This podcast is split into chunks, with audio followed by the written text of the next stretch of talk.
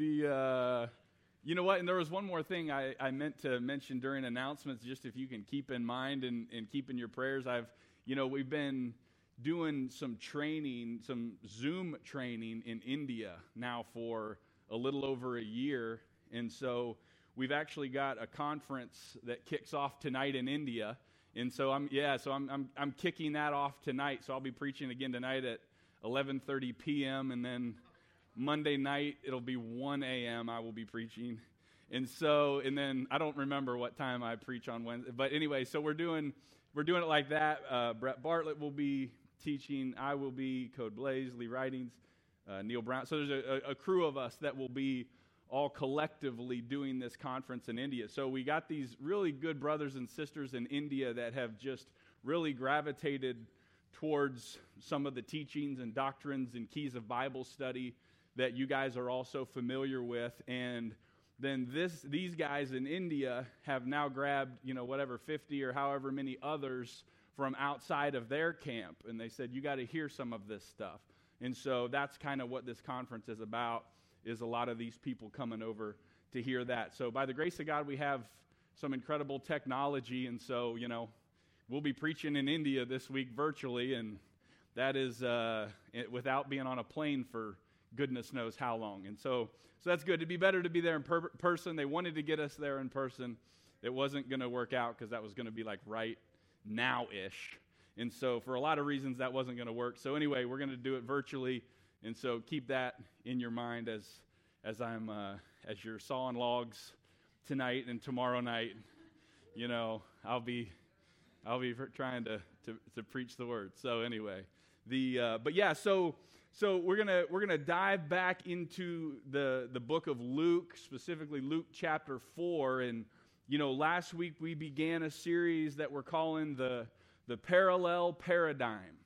And in you know about a month and a half or so ago, Corey and I tag teamed that series that we called the DNA of, of Christ, and this one kind of goes hand in hand with that. Um, in that series that we covered previously, it was we, we, we learned that who Christ was in his physical body is who we're to be in the spiritual body of Christ called the church. But now in this series, what we're looking at is, is we're looking at, cool, that's who Jesus was. Now we're looking at what Jesus did. We, we've studied who he was. Now we're trying to study what was it specifically that Jesus did. And, and when we compare what Jesus did in his body while he was here to what we're to be doing in this spiritual body, we, we saw that, that those two things, they should run parallel with, with each other. What Jesus did while he was here is the paradigm. A, paradigm is like a model or, or an example. And, and, and just like two parallel lines that are they're headed in the exact same direction, they're headed down the exact same path and they do the exact same thing and they're only separated by however much space. Well, our ministry should run parallel to Christ, headed in the exact same direction, down the exact same path, and doing the exact same things, only separated by that space that we call time. Time is all that separates the two. So we need to look at what Jesus did then while he was here. And, and, what we saw from Luke chapter 4 was, was that we can see the ministry of the Spirit of God that we were able to, to trace in the ministry of Jesus. This is just an unbelievable chapter where we glean so much practical information when we actually study it. And, and we saw how the Spirit was, was working in Jesus' life. And, and in preparation for the ministry that that Jesus had, we saw that the Spirit led him into the wilderness to prepare him for the ministry that God had for him. And, and he was tempted of the devil there for 40 days. And of course, Jesus resisted that temptation. That just like the Bible teaches is true for us, when we resist the devil, he will flee from us. And, and, what we learn is, is that Jesus returned from the wilderness. When he came out of that, he returned from the wilderness the Bible teaches us in the power of the Spirit. And what began from there was this is the beginning of his public ministry. This is when this whole thing kicks off. Jesus had lived 30 years of life up until this point, and he's lived it in relative obscurity, at least as far as, as, far as we know. He's 30 years old, and he, and he has essentially been living in obscurity. He goes into the region of, of Galilee. Specifically, he goes into Capernaum. And, and, and, as Jesus is there teaching, and, and as you can imagine, this teaching is absolutely incredible. I mean, holy smokes, guys, we're talking about the Word of God proclaiming the Word of God. Like, uh, you know, I don't even have a file for such a thing. And, and he's, he's anointed with power and he's, he's carrying out miracles. And, and his hometown of Nazareth, though, isn't too far away from Galilee. And, and his hometown has started to catch word of, of what's going on in, in this other region. And, and so Jesus comes back to the synagogue that he grew up in, according to, to Luke 4. And so, after listening to others preach in this synagogue for 30 years, here Jesus is informing everybody hey, by the way, guys, I'm the Messiah. Can you imagine preaching for 30 years only to discover that the Messiah had been sitting in the audience the whole time? It's like you want to come up to Jesus after the service. You know, I've been thinking about the way I was breaking down that passage in uh, James chapter 3, and I just, yeah, I've been meaning to talk to you about that. Uh, yeah, I, my bad. I see that more clearly now, right? But that would be quite, that would be quite the revelation to realize that that was the case. And, and so the minister has Jesus speak that day, and, and, and so they, they hand him the scroll like we talked about last week, and, and Jesus finds the part in Isaiah 61 where Isaiah is uh, Isaiah's prophecy, and he says, The Spirit of the Lord has anointed me, because he's anointed me to preach the gospel to the poor, to, to, to heal the brokenhearted, to preach deliverance to the captives, to set at liberty them that are bruised, to offer recovery of sight to the blind, and to preach the acceptable year of the Lord. And, and Jesus reads that passage in Luke chapter 4 where he's quoting Isaiah 61, and he, and he quotes it to the people that he grew up with in his home church. And after he reads it, he, he rolls that scroll up and he, he hands it to the minister, and, and he goes and sits down. And course, sitting down was a, a place of a teacher, it was a place of, of authority, and, and he begins to speak. And, and Luke kind of gives us the theme of the message and the main point that Jesus wanted him to see, not necessarily the whole message. And after Jesus reads that passage in Isaiah, it says everybody's eyes, they were all fixed on him. Like, what is this guy about to, what is he about to say? And then he hits them with something that was probably even crazier than what they were envisioning. And he says, This day is this scripture fulfilled in your ears. And, and so, what they essentially heard him say when he said that is, you know that passage in, in Isaiah that I just read out of, do, do you understand that that was a prophecy concerning me? I am the Messiah who has come to fulfill those words. This is his home church, y'all. He grew up with, he grew up with these folks. And, and what Jesus is saying is this description as Isaiah is describing the ministry that I'm here to fulfill.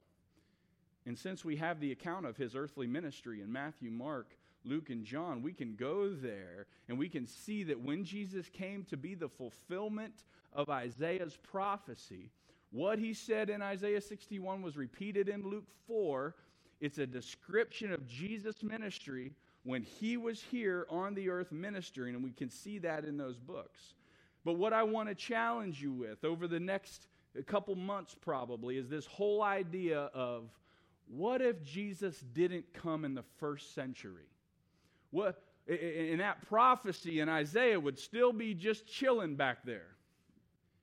It'd just be waiting to be fulfilled. And what if instead he came right here and right now, and he came today in the 21st century? What would his ministry look like today?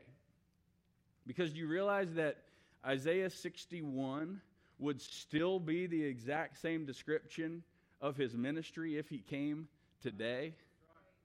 It, and so I want us to ask ourselves is, is that what would that look like specifically then? If Jesus came today, who are these poor that he'd be preaching to? Who, who are these broken-hearted people that he'd be seeking to, to come alongside of and heal?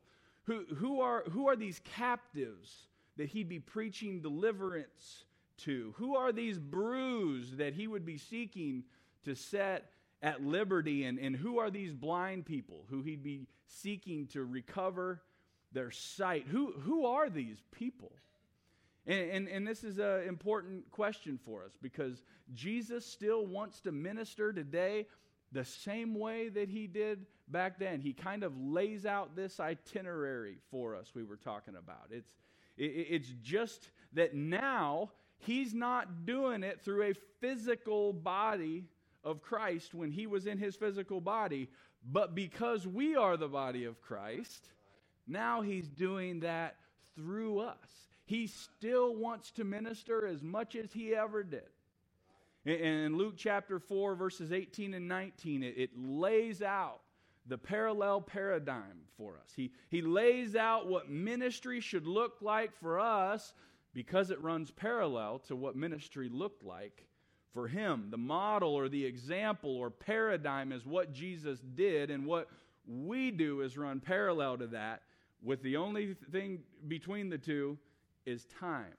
And, and starting next Sunday, what we're going to be doing is we'll, we'll start looking at these things specifically that characterized his ministry. Who are these poor that he'd be seeking to preach the gospel to? Who, who are these brokenhearted in our world today that Jesus still wants to minister to? Now it's just though, now it's through us. Now it's through his spiritual body. And, if we as individuals and, and we as a church are going to live our lives and have our ministry be a parallel paradigm, then we may have to make some changes. Maybe for some of us, it's a, it's a change in our thinking. And, and maybe for others of us, it's a, it's a change even of our hearts.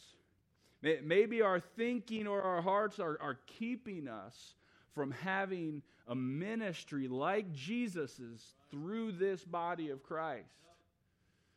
So, again, in Luke 4, Jesus says in verse 21, This day is this scripture fulfilled in your ears. And, and what happens from here as Luke goes, goes into this explanation as to what the result of Jesus' ministry actually was. And, and as we're diving into this study and we're asking God to give us as individuals and, and give us corporately as a church a ministry that's a parallel paradigm to Christ's, I think that it's important that we set the expectations. What should we expect from a ministry that's a parallel paradigm to the ministry of Jesus. What should we expect from a ministry that's a parallel paradigm to the ministry of Jesus? And, and here it is. The next blank is coming right on the heels of the other one. And we should expect the exact same results that Jesus had. And we're going to elaborate on that. We should expect the exact same results that Jesus had. So, as a church body and, and as individuals in that body, when we function as Jesus functioned on this earth, we're going to see that the earth really isn't that much different.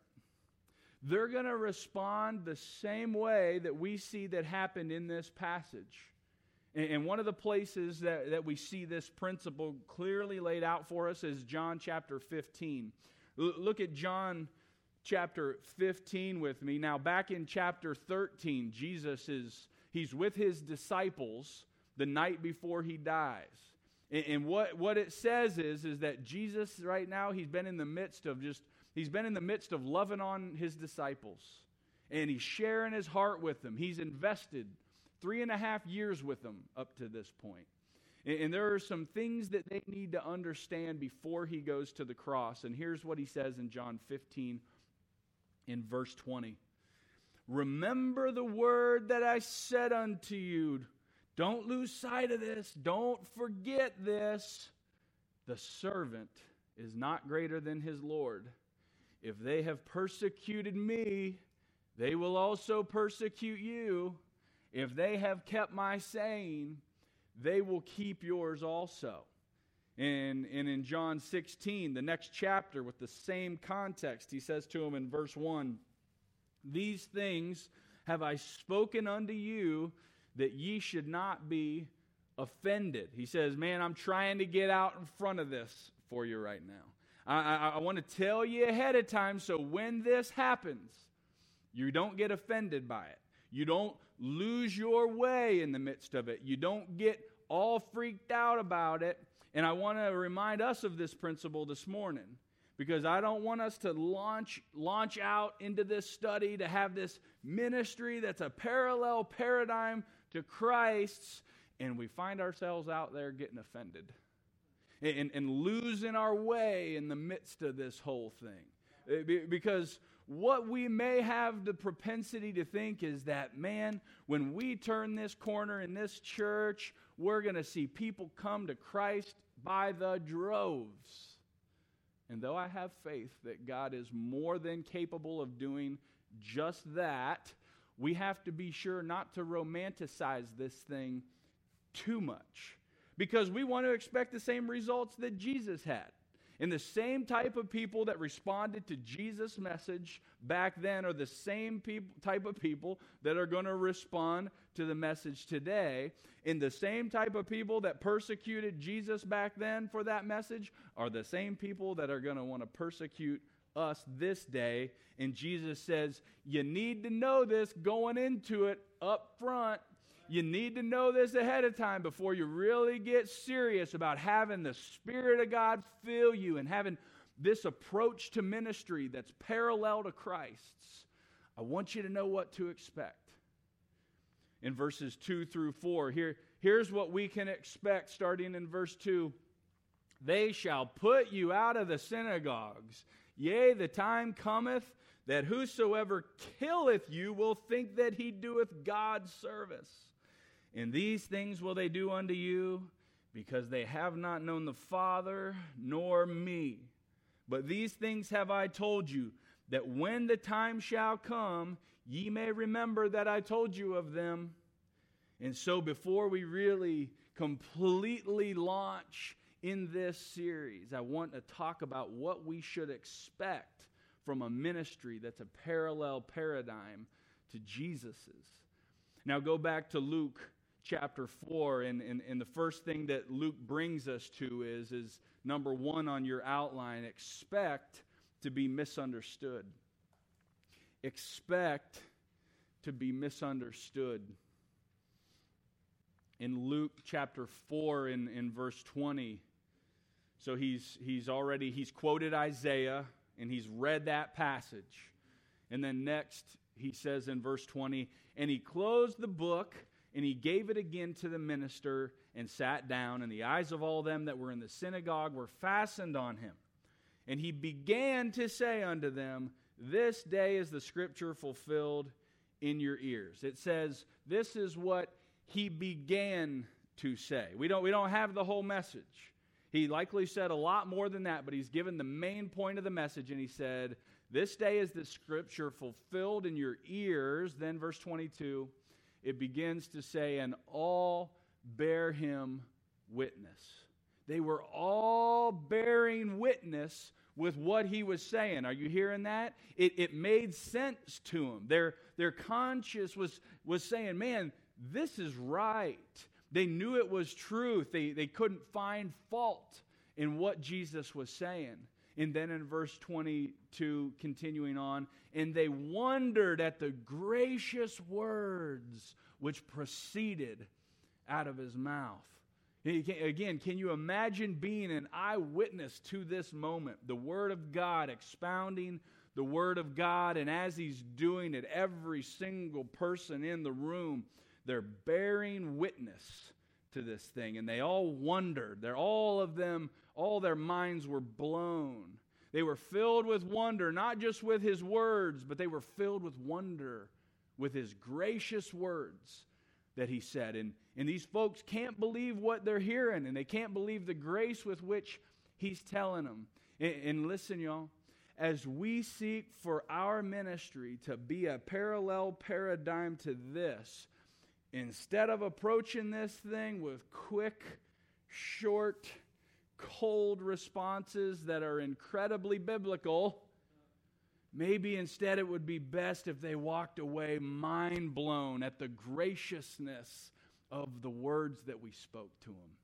Isn't that the same thing that, that God was teaching us through Paul in Colossians chapter 4, verses 5 and 6? When he, when he said, Walk in wisdom towards them that are without. Those that are without are obviously those that are without Christ.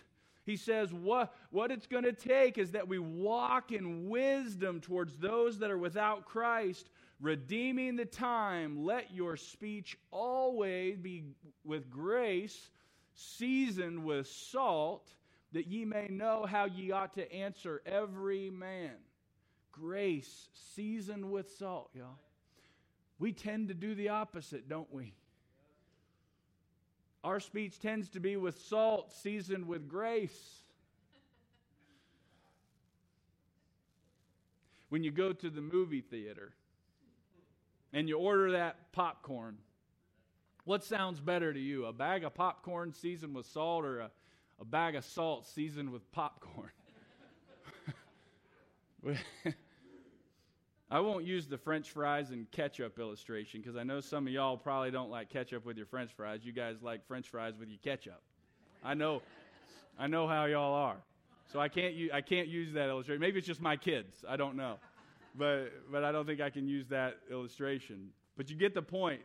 So, so listen, we have to make sure that we're delivering this bag of salt we call the gospel, and those that are without, when we do it that way, they can't stomach it. But, but what Jesus modeled for us was that the people wondered at his gracious words. Every person in the room is blown away by his gracious words. They're bearing witness with his words, they're, they're picking up what he's putting down.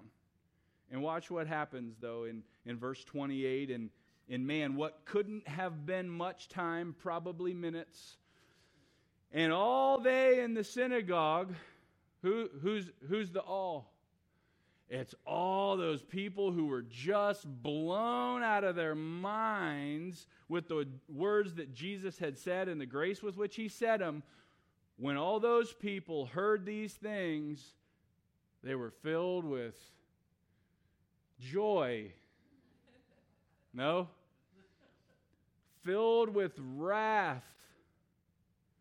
They were filled with wrath. Listen, y'all, we've got to be prepared for the same thing. If the ministry of our lives and our church runs parallel with that of Jesus Christ, they will wonder at our words, but have wrath toward our wisdom.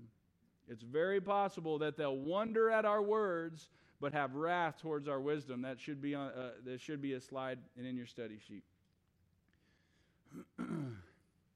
we we can. You have it. That's all good. I think it's on your study sheet. Is it on your study sheet? No, well, you know, it's cheap labor, so it's kind of hard.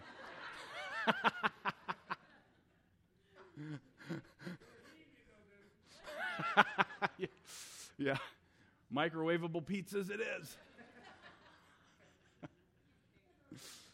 They, it, they, they'll wonder at our words, but they'll have wrath towards our wisdom. We can have the most gracious words, which we are called to do, but we can have the most gracious words that have ever been spoken since Jesus spoke audibly. And while we're speaking those gracious words to lost people in our community, it's very possible, and maybe chances are good, that while they're hearing the graciousness of our words, that people will agree with them and they'll enjoy them and like them. But once they see the wisdom that's connected to those words and, and, and what that's actually going to mean for their life, we can expect the same results that Jesus had.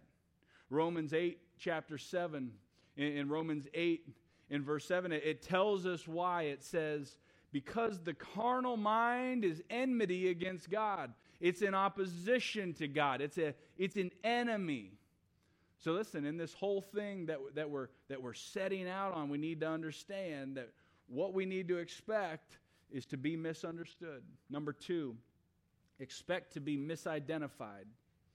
Expect to be misidentified. So in, in verse 22, we saw their, their spirit, it's bearing witness. And they've wondered at these gracious words. And man, you would think that being in his hometown with his homeboys, that it would be that moment where it all comes together. You'd think this would be the moment where it all clicks. You guys remember the movie The Sixth Sense? Yeah, yeah. You know how you realize, I hate the spoiler alert. If you haven't seen it up until now, yeah, I was about to say, it's been out for 20 years, for goodness sake. If you haven't seen it now, you know, someone's like, I was going to watch that this afternoon. No. The, spoiler alert, y'all. Bruce Willis is dead the whole time in the movie right? You realize at the end, Bruce Willis has been dead this whole time, and they walk you back through all these things that happened. You're doing it in your mind already, right? And then they walk you back, and you see that, oh my goodness, yeah, he was invisible to everybody but the kid. Remember that? And, and then you walk back, all those scenes they show you how no one else was really seeing them. We thought everybody else was seeing them. And You'd think that this would be the moment that all these folks that grew up with Jesus would finally get it and they'd walk back through those scenes in their mind. And, uh, you know, that whole thing of never being able to recall him sinning his whole life.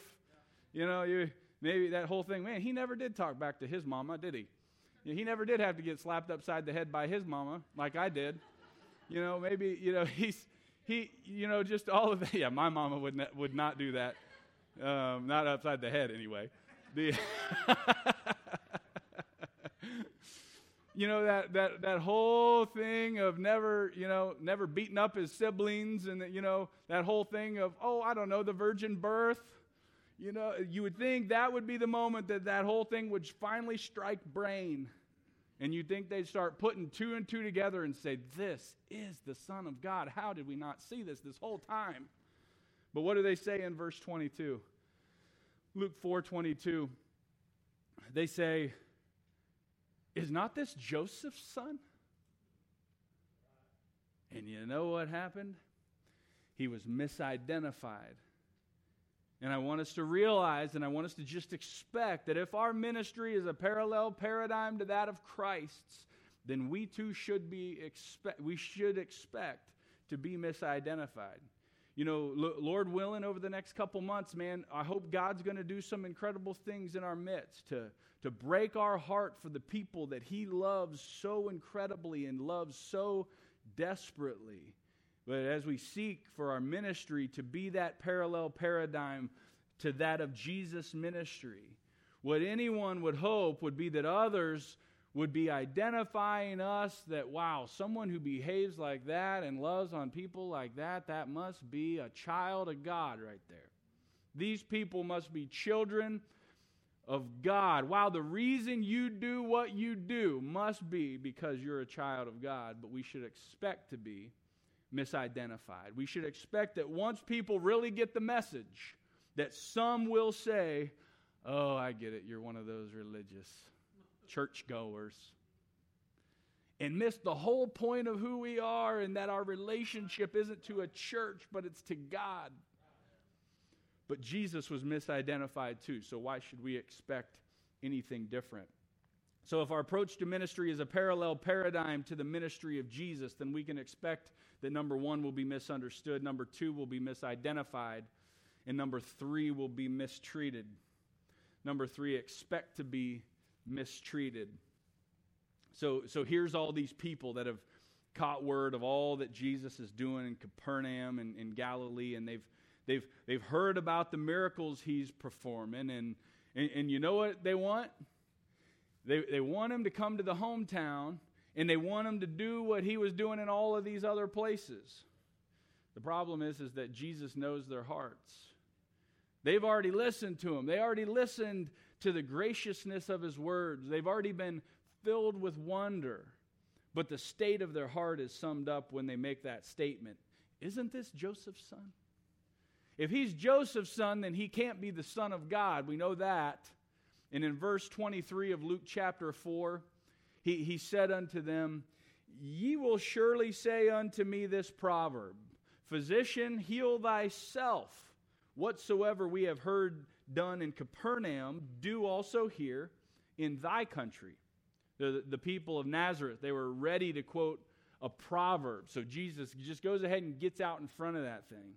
They say, if you're so great and if you're the Messiah, then why don't you do here at home what you're doing in all these other places?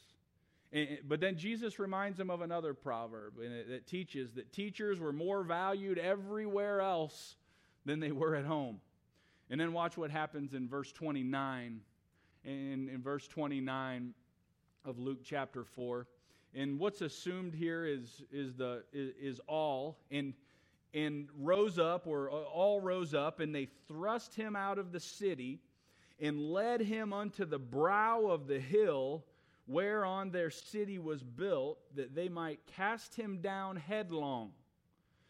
How in the world can the same people from his hometown and his home church, and how can they go from bearing witness with his spirit and go from being in awe of the graciousness of his words, and within 30 or minutes or so, they want to cast him down headlong off the edge of the cliff? They want to, they want to, they want to kill him. And of course, the great irony here is, is they were wanting him to do miracle, do miracles there like he did in the other places. And, and Jesus tells them that proverb about having honor in anywhere but your hometown. And, and he finally does a miracle for them because they're trying to gang up on him and kill him. And then verse 30 says that as they took him right to the brow of the hill or right to the edge of the cliff, that Jesus passed through him and went on his way. Bible doesn't tell us exactly how it was that, that he did that. Maybe it was some sort of temporary paralysis. But after ganging up on him, after getting him to the edge of the cliff, Jesus basically says, Yeah, that'll be enough of that. That was fun, guys, but I'll be going now. Oh, and there's your miracle for you. As you, you know, can't quite can't quite get it there. Okay, so now after all that, aren't you guys super excited to have a ministry that's a parallel paradigm to the Lord Jesus Christ? Can we just all get so excited about that idea? Man, that sounds like a whole lot of fun. Thanks for that. Okay, so after, uh, you, know, you, you know, can I sign up for that on the website? Is that something I, where, where do I sign up for that kind of treatment? We're going to be misunderstood. We're going to be misidentified. We're going to be mistreated. So, if that's the case, why would we do this? If that's what we should expect, why in the world would we do it? Now, you should have that blank. If that's what we, if that's what we should expect, why in the world would we do it?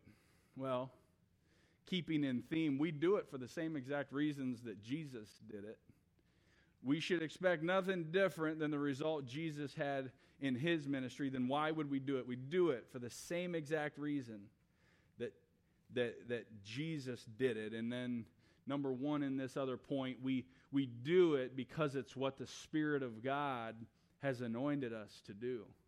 We, we do it because it's what the Spirit of God has anointed us to do. Look back in verse 18 of Luke chapter 4. Luke, verse 18 of Luke chapter 4 The Spirit of the Lord is upon me because he hath anointed me to. And then he goes on and he lists those six things that we've talked about. You know why we, as members of the body of Christ, approach our ministry parallel to the way Christ did?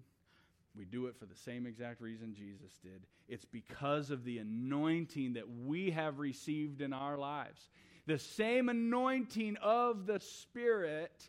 We were all lost in our sin, y'all. We were all headed for hell. We were spiritually dead, and our eyes were open to what Christ did for us. Someone out there loved us enough and loved God enough to share the life changing truth of the gospel of Jesus Christ with us. We called upon the name of the Lord to save us. And right at that exact moment, we became recipients of the Holy Spirit of God. In, in John 6 63, it's not on the screen, says, The Spirit giveth life.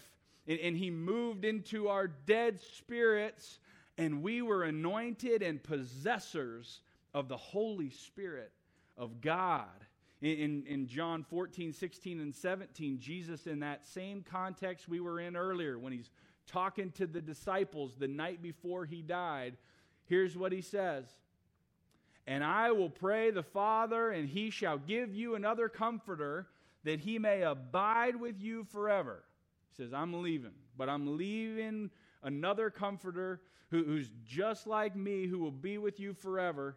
Verse 17 even the Spirit of truth, whom the world cannot receive because it seeth him not, neither knoweth him, but ye know him, for he dwelleth with you and shall be in you. When John talked about this in 1 John chapter 2, starting in, in verse 20, he says, But ye have a unction from the Holy One, and ye know all things. Skip to verse 27.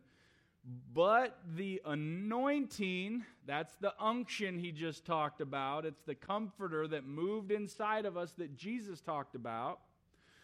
But the anointing which ye have received of him abideth in you, and ye need not that any man teach you, but as the same anointing teacheth you of all things, and is truth, and is no lie, and even as it hath taught you, ye shall abide in him.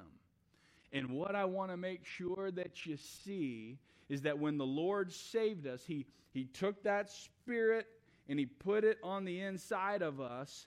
And that Spirit placed us, it placed us into the body of Christ, according to 1 Corinthians 12 12.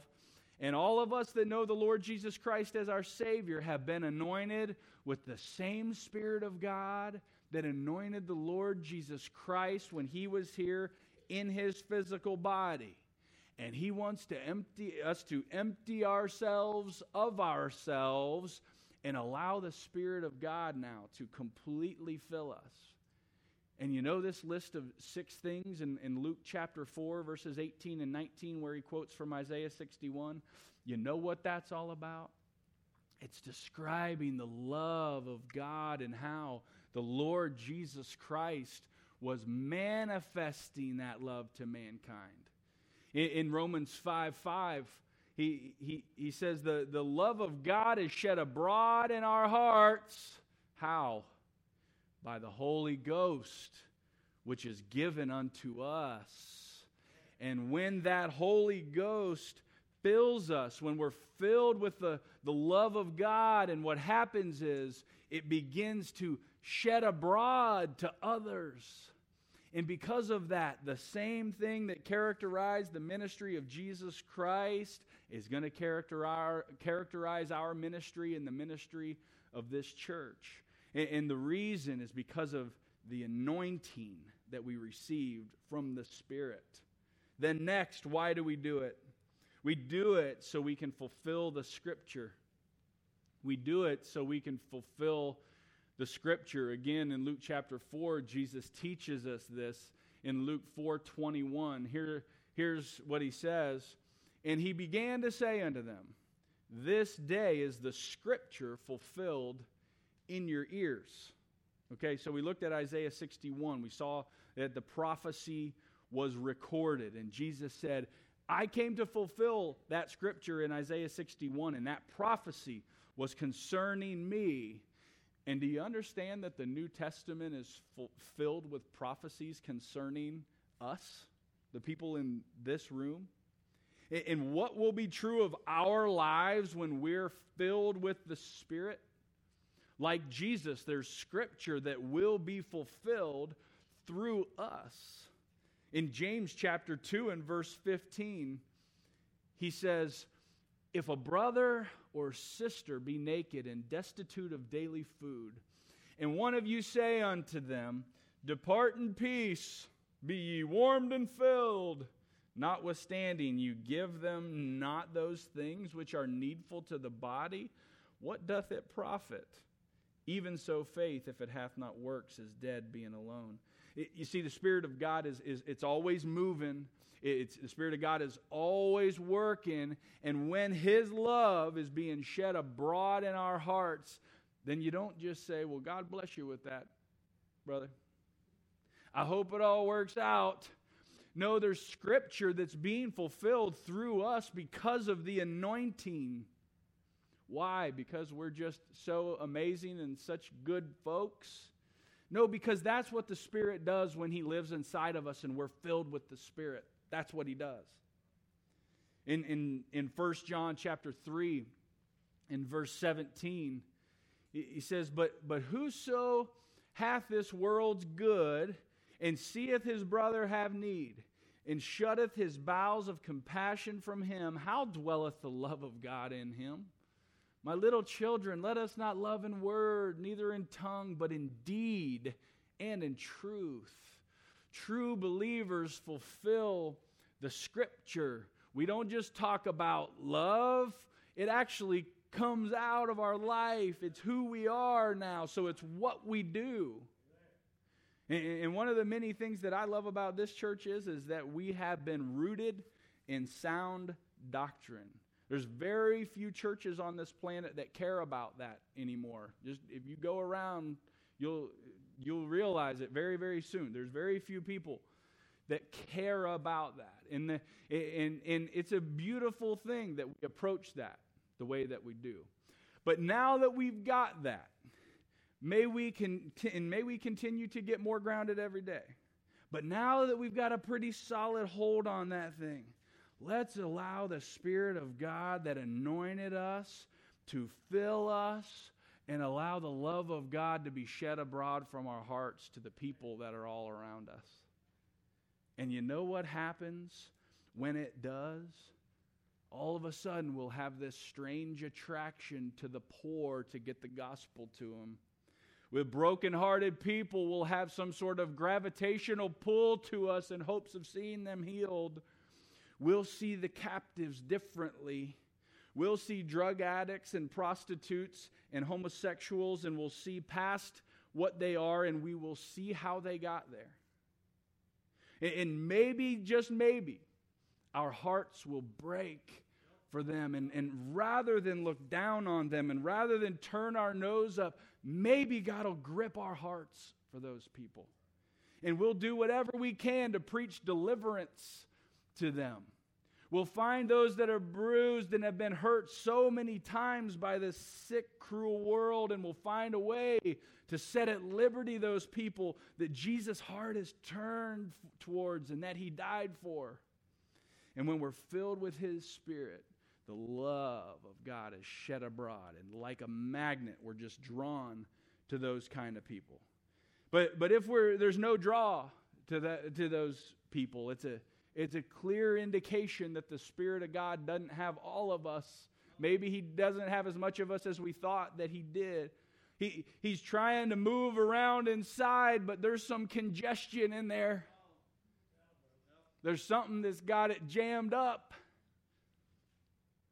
And then a third reason that we do it we, we do it for the same reasons that Jesus did because the Spirit has anointed us to do it so we can fulfill the Scripture. And then number three, we do it because of the individuals who will recognize their need and respond to God's message. We do it because of the individuals who will recognize their need and respond to God's message. So, so Jesus is in this setting and in his home church in the, in the synagogue. And, and, after his spirit has, has bore witness with, with, the, with the people, and, and the people wondered at his gracious words, and they make it very clear that they're not going to identify him as the Son of God, not going to identify him as the Messiah. And then Jesus gives them that proverb. You, you see, they, they, they, they loved the sermon, they weren't a big fan of the application. They, they didn't like the main point of where that thing was actually going. And then in, in verses 25 through 26 of, of Luke chapter 4, Jesus says, But I tell you of a truth. Many widows were in Israel in the days of Elias, when the heaven was shut up three years and six months, when great famine was throughout all the land. But unto none of them was Elias sent, save unto Sarepta, a city of Sidon, a lot of Gentiles, unto a woman that was a widow. Okay, so what in the world is, what, what is all that? What's, what's he talking about? It, in, in the principle here is that ministry is to the masses. It's for everyone of every nation. We're to take that message and we're to take it to the uttermost parts of the earth. But we go knowing we're being sent to individuals. And, Jesus gives this illustration. He says, "You remember uh, Elijah? You remember Elijah? It, it, back when they went through that famine for three and a half years. You remember that? And, and you understand how many widows were in Israel in that day? And you know how many of them that Elijah was sent to by God? Elijah was there and his ministry was on display to all, but he was sent to one, one individual person. Jesus gives another illustration in verse 27. He, he's talking about Elisha here.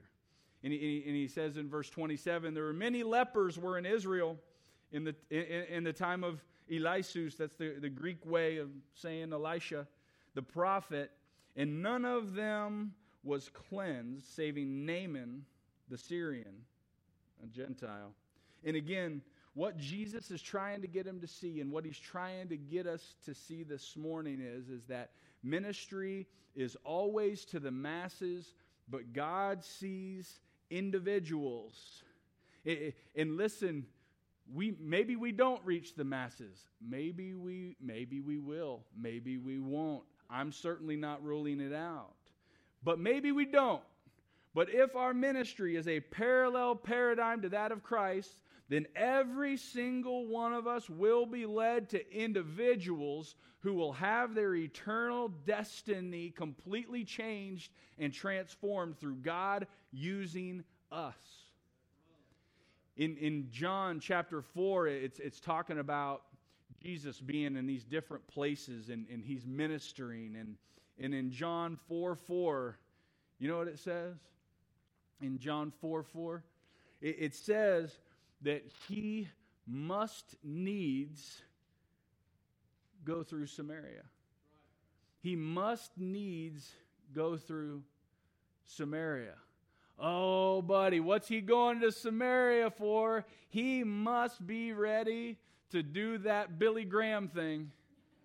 He, he, I'm telling you what, he must be going out there like Billy Graham to preach to the thousands. I'll bet the altar call are going to have people stacked on top of each other up to the ceilings. No. You know why he must needs go there? Because there's a woman that's been abused by this world that's at a well. And he must go there because he's being sent to her, an individual. In Acts 8, revival broke out in Samaria.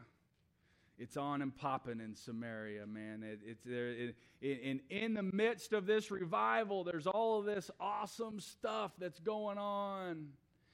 In the midst of that, God takes Philip and he teleports him to a desert road. You know why? because there were 10,000 people there that he was going to preach to?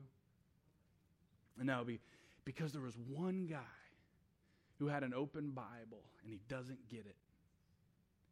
And God sent Philip to that individual.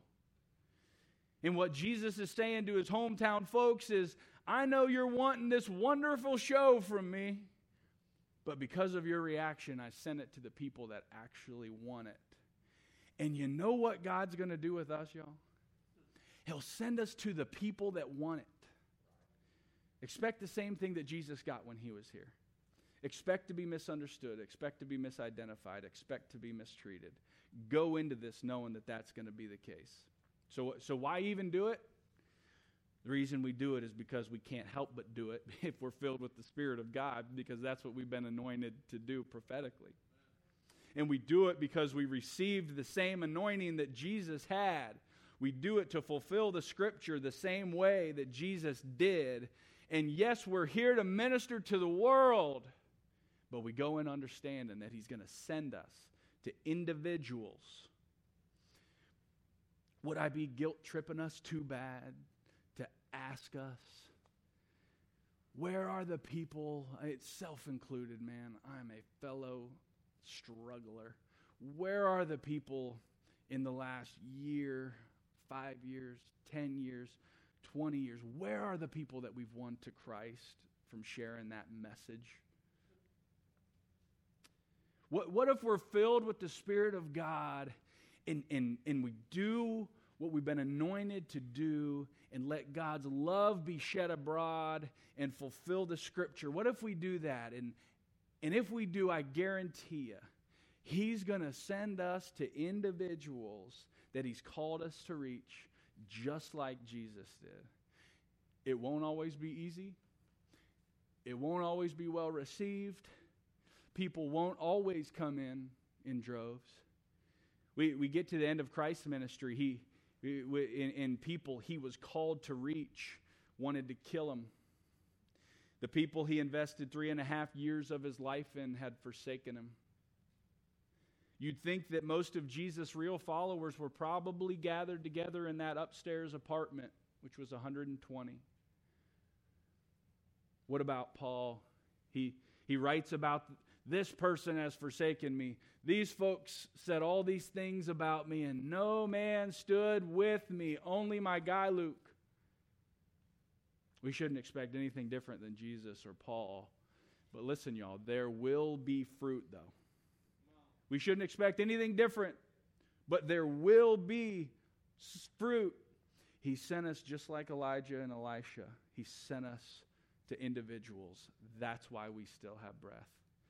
Jesus, we, we, we want to be a part of your mission. We thank you for Luke chapter 4 and all that we've got the ability to glean, all of the nuggets that you have in there for us if we will mine the treasures of your word. And, and there's so much to pull out of, of this chapter, God. And I, I, I, I'm praying, God, that you are stirring in our midst as a, as a fellow struggler in this whole world of feeling like I've just fallen short in this area, God. May this, may this be the time in this group of people's lives where we, where we really turn the corner on this thing. No matter no matter if we're misunderstood no matter if we're mistreated no matter if we're misidentified it's not about that god. It was never it's not about us may we die to self and be alive unto you